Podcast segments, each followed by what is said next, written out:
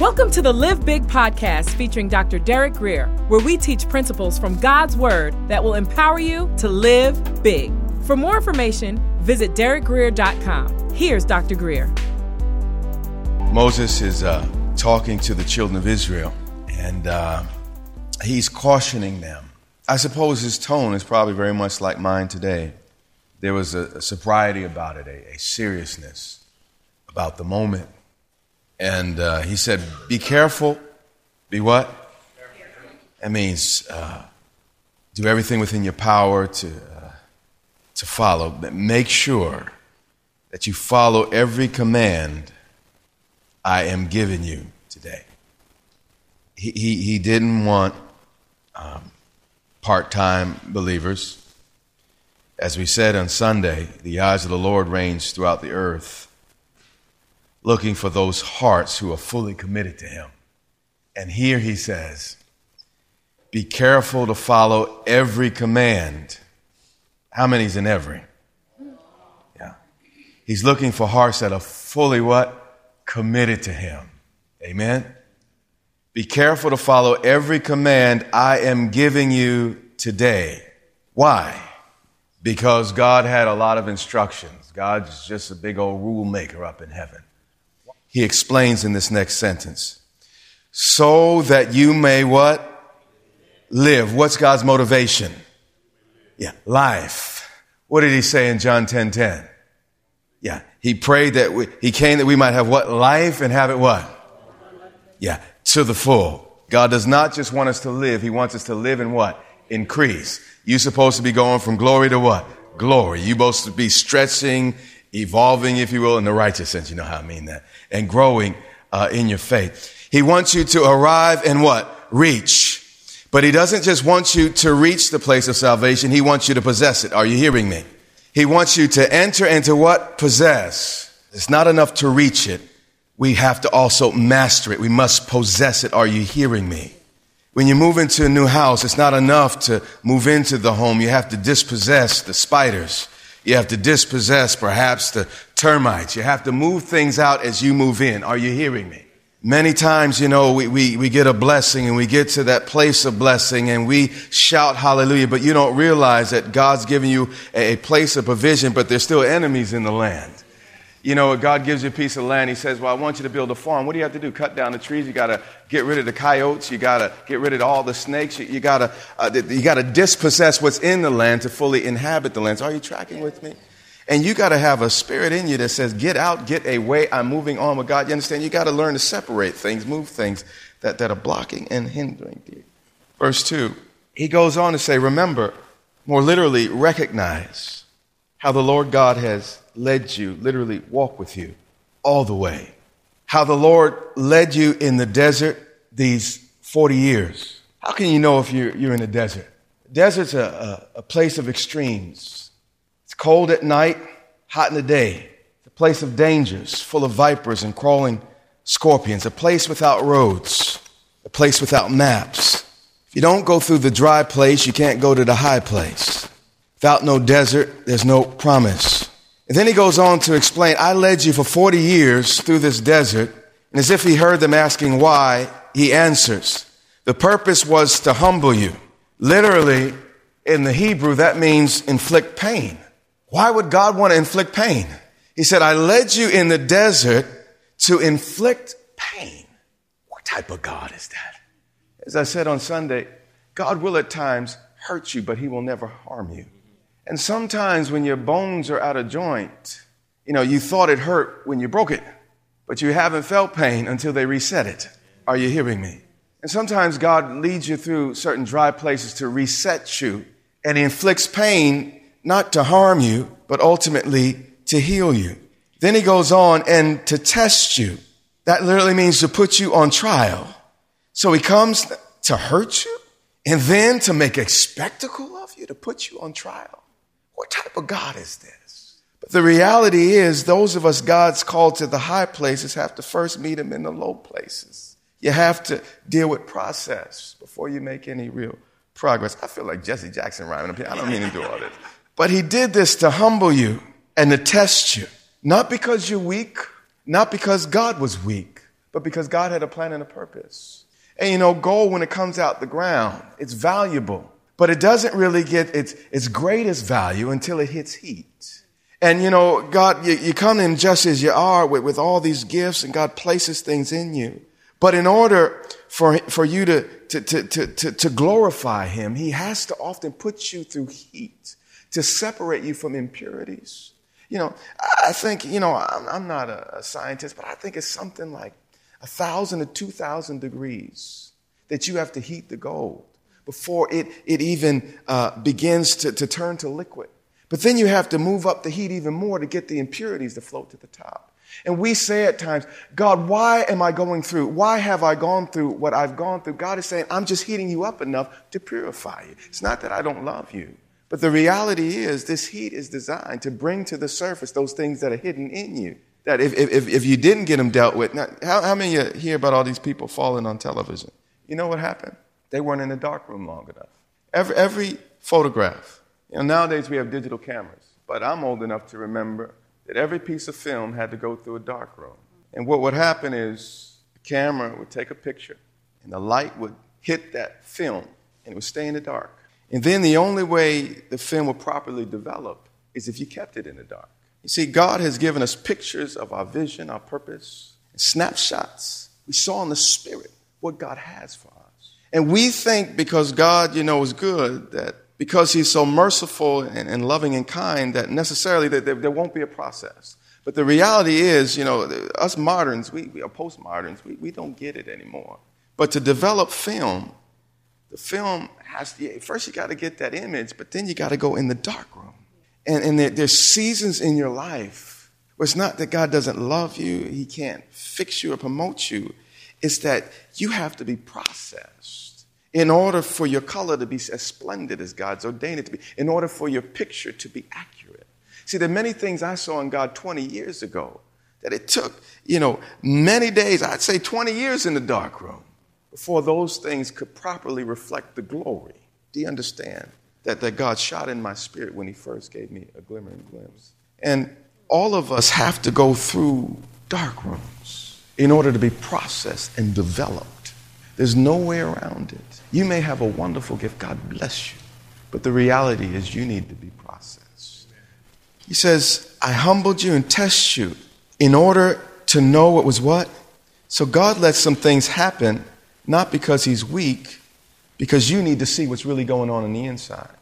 You see, I, I could feel all spiritual, you know, uh, because I read my Bible and, and I worship alone. But when those kids come home and the wife has a different opinion and those things hit me, that's when what's really in my heart starts coming to the surface. We we we have to, I track, we have to get in the midst of other people and circum. You know, the heat has to hit the gold in order for you to see all the impurities. So, you know, some of the things in your life are just God trying to cleanse you and purify you. Again, he could pull you out in a moment, but you'd be of no use. All he, like, Lord, you know, I love you, you know, uh, please deliver me. And God says, well, you know, if I deliver you, I might as well bring you home because you're going to be no good for me on planet Earth. Because the gold has to be purified before it become a piece of jewelry. Are you tracking with me? Let's move forward. He said, he humbled you. Causing, are you listening to this? Causing you to hunger. It's saying God caused the need and then he met it. Causing you to hunger and then feeding you with matter. Causing the need, then meeting the need. There will be seasons in your life that the purposes and plan of God, all they do is keep caught in need. You're like the most needy person. But that's part of the process. God causes the need, and every need he causes, he meets. That's why you could pray, and my God shall meet all my needs according to his glorious riches in Christ Jesus. Every need he causes, he will what? Meet.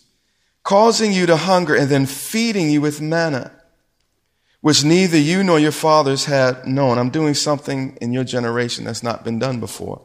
Then he explains, to teach you. I'm not being destructive. It's in, instructive, constructive. That man does not live by bread alone, but on every word that comes from the mouth of God. Okay. He spent forty years in the wilderness. And what was the lesson? It was to teach him one thing. That man does not live what? On bread alone, but, but what? Not what people say. Not even what you might say, but with what? God says. When you learn that lesson, you're, you, you, it's time for you to get out the wilderness. But if you don't learn that lesson, you're going to go around that mountain again. Jesus learned that lesson at forty. He was tempted by the devil. And he said, no, no, no, no. I don't live by bread alone, but by every word that proceeds out of the mouth. He rebuked the adversary. You see, he learned it at thirty, so he was able to step into his destiny. Some of us, it takes forty, fifty to learn that we don't live by just natural means, natural thinking, but by what? Every word that proceeds out of the mouth of God. Verse four, your clothes did not wear out and your feet did not swell during those forty years. Know then in your hearts that as a man disciplines his son, so the Lord what? Disciplines you. He calls this desert time discipline. He, he's saying in verse five, please hear my heart. My heart is paternal. I, I did this because I'm your father. Son, I saw w- what you could be. And, and you know, sometimes the, the stuff that comes against you just doesn't make sense because you're like, I'm not Benny Hinn. I'm not Billy Graham. I'm not, you know, I'm nobody, but it's not where you are. It's where you're going that the adversary is fighting so desperately. Are, are you tracking with? Know then in your heart that as a man disciplines his son, he's saying, man, this is, in, this is with love. This is in love, out of love. I'm doing this because I love you. So the Lord your God, what? Disciplines you. He goes on and continues. He says, observe the commands of the Lord your God, walking in his ways, revering him. For the Lord your God is bringing you into a bad land. The purpose of the desert is a better place. Are you hearing me? For the Lord your God is bringing you into a what? Good land, a land with streams and pools of water, with springs flowing in the valleys and hills. Not like Egypt. Egypt was basically a, I don't remember, maybe three to five miles on either side of the river. That part of Egypt was green. Egypt consisted basically of that ribbon along the Nile. And you couldn't go, you know, as only as far as you can irrigate from the Nile uh, was the extent that uh, people could prosper. But he said, I'm, I'm going to send you into a different land. It's not based on anything in this natural world, the way you guys are going to uh, prosper and be successful. Instead of you having to pump from the ground, it's going to come down from heaven in the form of rain. Are you tracking with me? For the Lord your God is bringing you into a good land, a land with streams and pools of water, with springs flowing in the valleys and hills, a land with wheat, barley, vines, fig trees, pomegranates, olive oil, and honey, a land where bread will not be scarce, and you will lack what? So you go through the desert to get to the place without what? Lack, right? God disciplines you as a son so you can get to the place that you're what? Lacking nothing, right? Consider it pure joy, right? When you go through trials of many kinds, knowing that in the end, you'll be complete, lacking what? Nothing. So if you undergo discipline, you will end up lacking what? Nothing. Are you hearing me? God will not let me preach pretty today. He will not let this thing be, be nice. I just feel, maybe it's discipline even before the blessing. But, but church, I, I don't, oh, I'm so troubled. I'm so troubled. Hear me. Let me, let me. When I said to you this Sunday that if God wanted to, he could, he could stop your heart from beating. And that almost took my breath away. And what God's been reminding me, he's saying, son, where I'm about to take you. And when I say me, me is us. We're, we're, we're a team. We're together. We're corporate. And if I go, listen, all I do is go for first. You see, see, as a leader, you just go first where everyone else is going. Otherwise, if you just go by yourself, you're not a leader. You're a wanderer. But as a leader, I got to take everybody with me where I'm going. But the Lord's been scaring me, literally frightening me. And he never frightens me. I mean, he's a scary guy at times and everything, but, but, you know, cause he's God, you know, but, you know, he says, call me father, and that, that fixes everything. But it's like, son, you need to remember where you came from. You need to remember that, uh, I could cause you to breathe. I could cause it to be your last breath. And I'm like, well, what did I do to cause this? And, and, and I think what he's doing is along the lines of what's happening here. I remember hearing a story about a pastor in Nigeria. Before that church became the, the largest church in the world, God took him to the beach. And uh he said to him, draw draw a man on the beach. And he drew a stick figure right up next to the ocean. And just a couple moments, a wave came from the sea and wiped out that stick figure. And he said, son, remember, as quickly as that man was wiped off the beach, he says, quickly, so you remember yourself. There's no greater test than success. Many of you think I'm saying I'm good. No, no. We, God is about to release his blessing. And he's pulling us up short. I can't even preach. I can't even act right. Let you remember yourself. Don't you forget. You better act like you know. Because I remember when you were sleeping with two men in the same week. I remember what you did to get your, your, your fix of crack cocaine. I remember your confusion, your delusion. I remember. So don't you forget, act like you don't know from whence you come. If it wasn't for me, you'd be nobody nowhere. So you remember. And I start looking, I'm like, well, what is it inside me that would cause you to, sp- see, listen, you don't know what you're capable of until you get there. So I'm just, man, I'm just humbling myself. You know, like them angels, they had six wings. And in the presence of God, they, they'd hide their face. They, they would just humble themselves. I mean, imagine glorious wings where you can fly. I mean, these were cherubim, six wings. And in the presence, they just cover themselves. And and in the glory of God, I just have a sense of his glory. And, and I feel like, oh, God, I'm a man of unclean lips. Touch me again, oh, God, that I might be pure. And listen, I'm living right, doing. I don't know anything wrong in my life. And I'm saying, Lord, if the righteous are scarcely saved, God, how is it for any of us? And, and, and, and the fear of God. Oh, I respect him. I love him. I'm near him. He talks to me. We are friends. But the reverential awe that makes you go, God. And I'm like, promotion? No, don't send me. No, no, no. Mm-mm. No, God. Keep me right here. I, I got right here. You know, I'm doing okay. Don't, don't do nothing where I get, uh-uh. But because God said, I'm going to do something. God, take your breath. But you remember from whence it came. Not by might, not by power, you remember, but by my spirit. He said, I'm going to take your breath away. You know, I heard a lady talking and, um, daddy came home. He got a, uh, he had a heart, uh, open heart surgery. And, um, you know, he was wrapped in the bandages, the sheets. But this was, you know, ten years ago where they cut your whole chest open and it went all the way down and they saw you and everything. And he had two sons and, and one of his sons came in the, the room, said, Daddy, I, I want to see your cut. Daddy said, okay. And he called the younger son in to see if he wanted to see the cut. He's like, you sure you want to see this? He's like, yeah. So he asked this, the, the, the younger son, do you want to see it? No. So he left the room, closed the door. And a couple minutes later, the younger boy heard a big thud on the floor. And he came running up to see what it was. And what happened was, when the younger boy saw the cut on the chest, it took his breath, and he fainted.